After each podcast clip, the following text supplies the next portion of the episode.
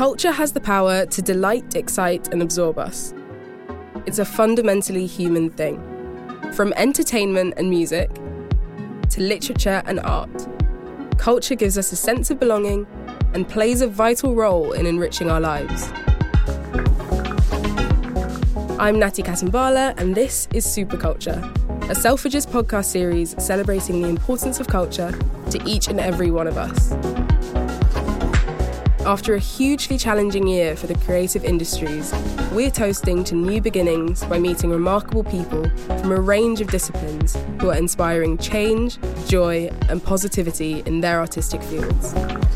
We'll hear from them about their early influences and impactful moments that have gone on to shape them and their careers. In this episode, I'm joined by gallerist Ellie Pennick.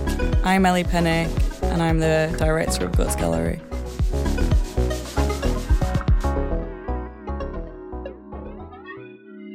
Thank you so much for joining me today, Ellie.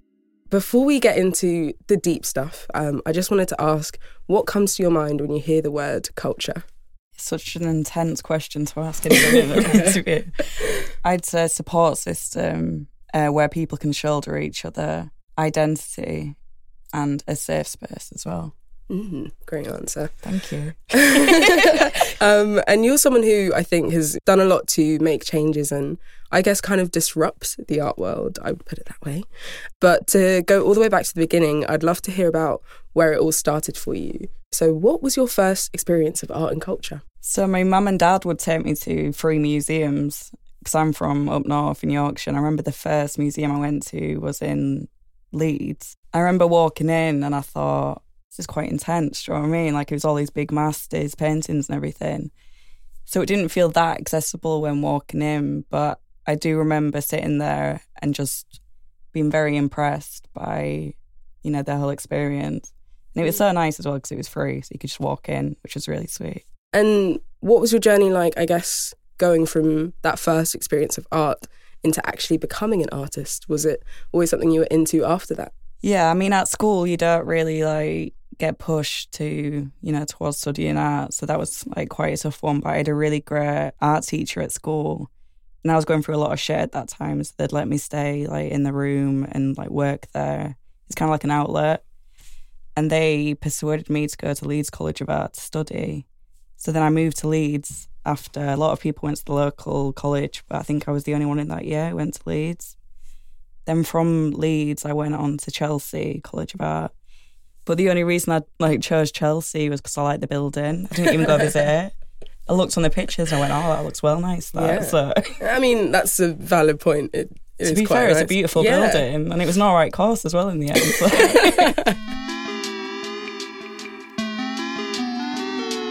so, what kind of art did you start out making? Uh, and were there any areas that you enjoyed more than others? Well, I did quite political artwork have you seen the sculpture, the Theresa May? Yeah. I mean, I've got a whole question.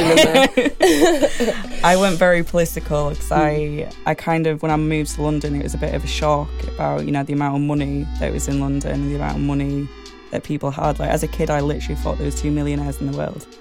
It clearly isn't. So when, you know, moving and then being in Chelsea and surrounded by these people, I didn't get angry. I just kind of wanted to get people to recognize their privilege in a way, I think, and say these are different people's backgrounds. Like, I think he talked about um, the kind of difference between like people saying that they were like broke or saying that they're they're poor. Yeah, yeah. Versus like the actual reality of that. Yeah, yeah. That really frustrates me when someone's like, "Your skin." Are you like, are you skint where you've got hundred quid in your account, or are you skint where you can't get food in your table? Like, if you're going to use skin, yeah. use it in the right context. You're not skin, you're right. Do you know what I mean? It's it's infuriating. Absolutely. And I think like the like as you've touched on there, the culture of like where we grow up obviously plays such a massive part in who we become. Yeah. You're from the north and more specifically an ex mining town. And so I guess I wanted to hear a bit more about what it was like growing up there and how you think it kind of shaped the way that you viewed the world afterwards. Well, my dad's family, they were miners. So, you know, with the mining strike, that really affected the family and the community around us. We actually moved around to different towns. Like we've always like rented all of our lives, which has been quite fun actually. but there's still, you know, the community has been affected so much, and there's still a lot of poverty in pockets of the north that down south people don't realise about. And they don't realise what's happened with the post Thatcher generation, which would be like my dad. Yeah. So I guess we're the post post Thatcher generation. but it's still affected. And after, you know, the the mines were that was the main job. That's where everybody worked. It's had a, a lasting effect even now. You talked about uh, going to study at Leeds College. I guess I wanted to touch on your experience of the art scene when you first got to London, beyond just, I guess, like the class situation, yeah. but also like the actual culture within UAL or within um, the city. How did it compare to where you grew up, and were there things that you liked most about it? Did you have any favourite places or experiences? Yeah, like I enjoyed moving to South London. That was amazing. Yeah. You know, cause in Leeds, my auntie lived near like Chapeltown, and that was really great. Like Leeds is a great city, and it is like a little London. So I enjoyed the social life. I enjoyed, you know, meeting people. The university, it's great, but I think there has to be a lot more tutors from different backgrounds who are going in. Like it needs to be shifted up massively. Mm. But you know what? I got the degree. Or, like, thank you, UAL. But yeah. a lot still has to change. But they are doing that slowly. Yeah.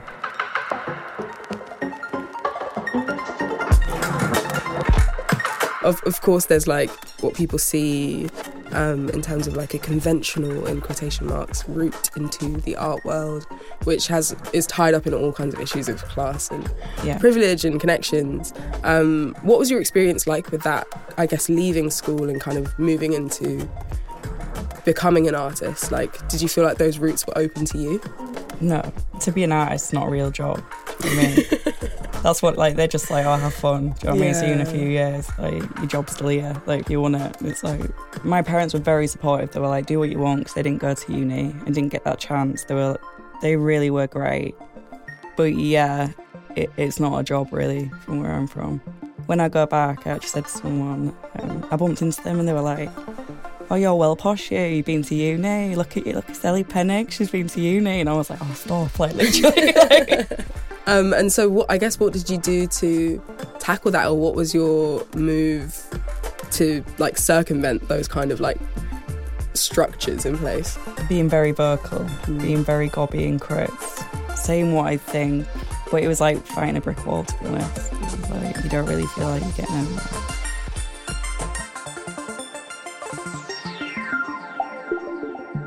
I guess along those same lines, to talk about your Theresa May sculpture, um, what was the inspiration? I mean, I, I can guess, but what was the inspiration behind that? And I guess what kind of what were you feeling at the time of creating that sculpture? It was um, actually before Brexit. So at that point, I kind of had to like guess which way it was going. So I thought, you know what, let's go with like this humorous aspect where people will get it. Like everyone gets humor you know, a bit of sarcasm. It's accessible. Um, and I was looking at memes, and then I saw one, um, and it was her with like a bag of chips and a cig. I was like, that's brilliant. Started to do some googling, found like a foot size, size seven. Like, I went hard into this. and then um, did this 3D model. Somebody helped me out with this. It wasn't life size. It was like half of Theresa May because I figured out how tall she was as well. So it's like a half size of Theresa May with her actual feet. So it was like giant feet. All the proportions were a bit wrong. Um, but yeah, then I put her on a plinth. So it was Theresa May with a ciggy in leather chaps, strong and stable round her neck, mm. all in pink. Oh, the EU flag as well. Oh, yeah. yeah. Amazing. Yeah. And what was the reaction like to it versus what you were expecting it to be?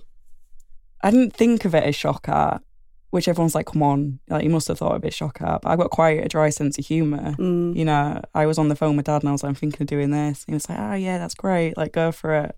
It's our humour in our family. But yeah, the reaction was quite intense. Like Twitter went a bit mad with it. Once it was on Twitter, it went it went crazy. Mm. They were going after my mum and everything on Twitter as well. It got quite intense. Seriously? Yeah, but she's sassy, so it was all right. She I... had it down. But that's when I was like, right, I got to get a thick skin. Anything that goes out on the internet, got to have thick skin. You got you got to be able to take this because it's uh, quite intense. And so I guess you channeled your frustrations further into that art sphere um, in a very unique way and kind of made strides to, I guess, make the culture a bit more accessible. Can you tell me a little bit about Guts Gallery and where the name came from? Guts Gallery is a platform um, and support system and a community of artists. Um, at Guts Gallery, we support, you know, the newest generation of artists who historically would not get that opportunity. But also we support like younger collectors and collectors who wouldn't normally be able to access and buy artwork. What we say in our family is go your gut feeling. And I like that. I was like, all right. And it's like, you know, having the guts to do something as well, which is really important. No, and oh yeah, I like it. Well then, let's go with guts. And that's just where it came from.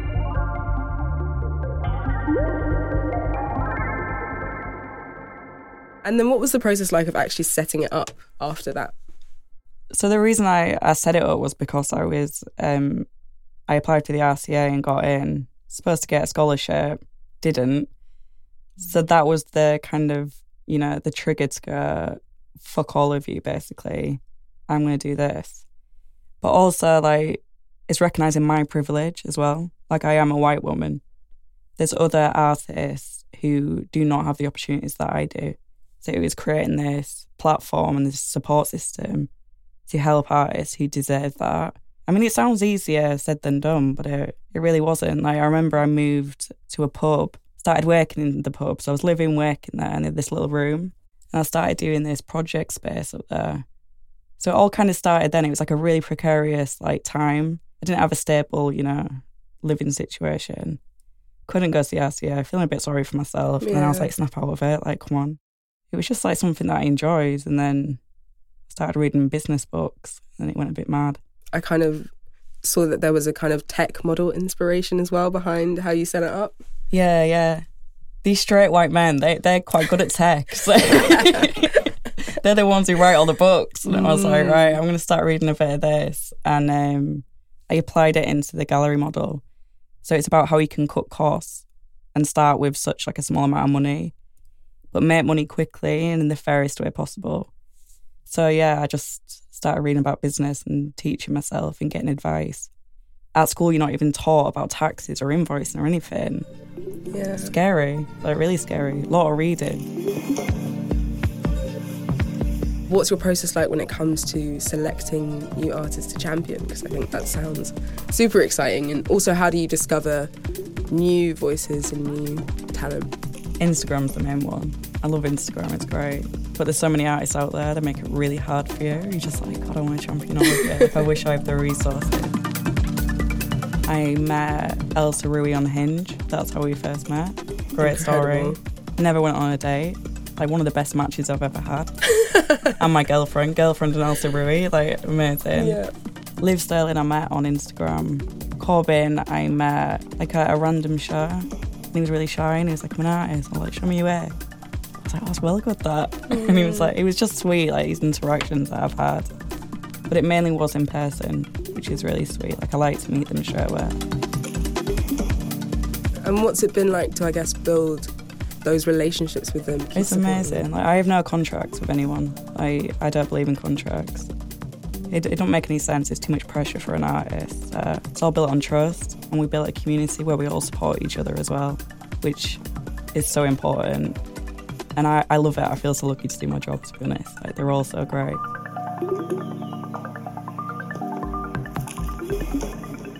So, by the time that the COVID pandemic hit, you hadn't actually been launched for that long. So, I wanted to hear a bit more about like your first response when faced with that kind of situation and how you wanted to adapt you know, all these bigger galleries who are a bit older as well, like Facts, they are a different generation. They were like, ah, oh, shit, because we rely on a, a permanent space. And at that point, you know, we didn't have a permanent space. We still don't, but, you know, we have semi permanent spaces. Yeah.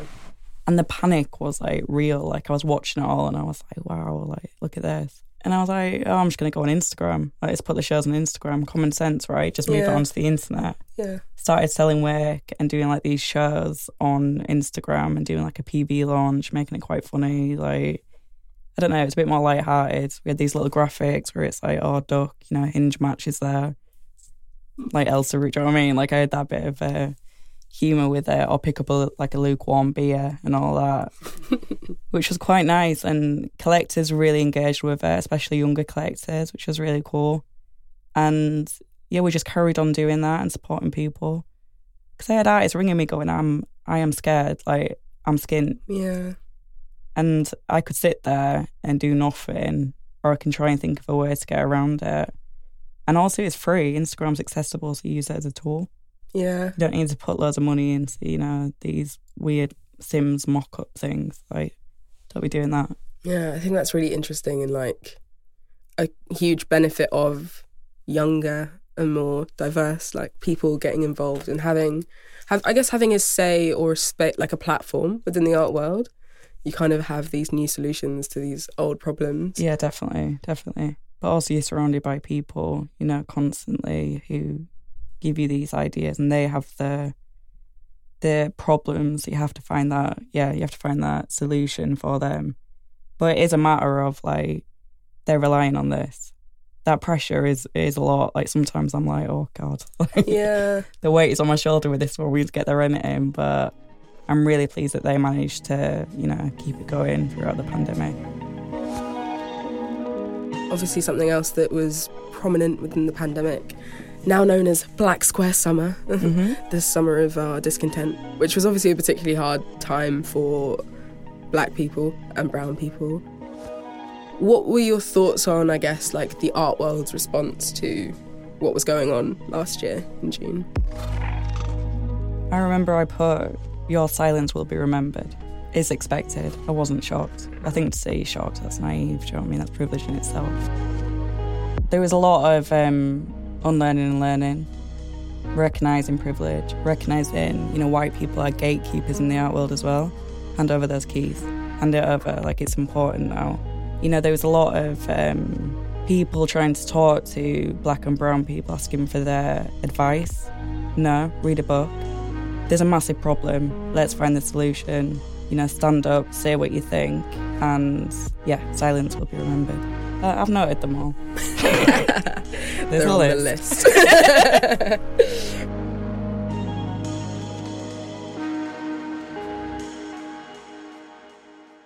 Have you noticed any kind of shift in the landscape when it comes to diversity in art? Yeah. I mean, you get you get the galleries who are ticking boxes. It's like tick tick. It's like, come on, we can see that. But you know, at least you're doing it. But you are literally ticking a box. But there is a shift. There's a lot of younger galleries, but also there's been a lot of galleries from like the generation before me that have been approaching me. We've been having dialogue and conversations about how it can change.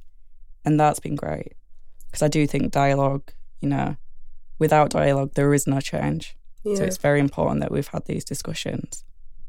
And I think it's about setting the standard. And that is a standard that everyone can do.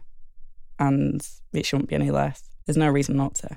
And what do you think could be done to level the playing field more so that new artists coming in don't have the same experience that you did? There needs to be a standard set. At Guts, we have a code of conduct. And it's just like, that is it. Anything less, not good enough. Do you know what I mean? But also, other galleries around us have started doing it. Like, not using the word represent, because represent means to speak on behalf of someone. How can you speak on behalf of someone? Your mm. champion. There's different ways of working. But at the end of the day, the educational system needs to be really looked at, reevaluated, just sorted out. And then that will, in turn, you know, help the art world.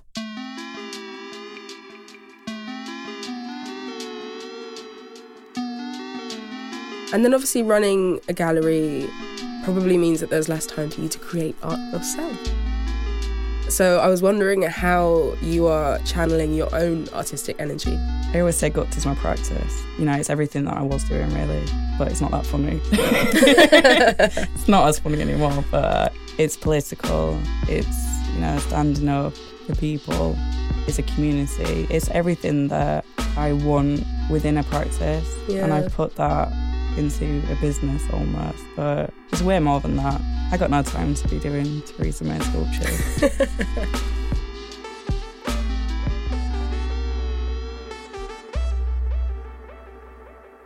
So, what's next for you and your work with Guts Gallery? So, we are expanding.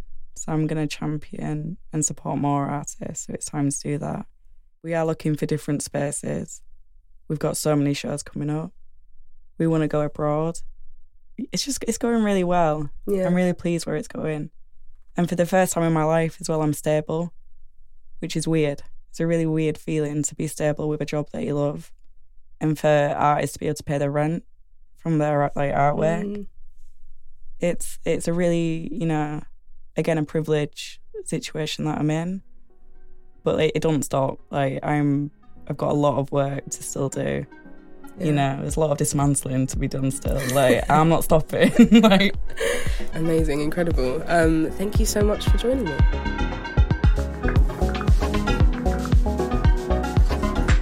This podcast is part of Selfridge's ongoing exploration of the most exciting individuals and ideas in the arts.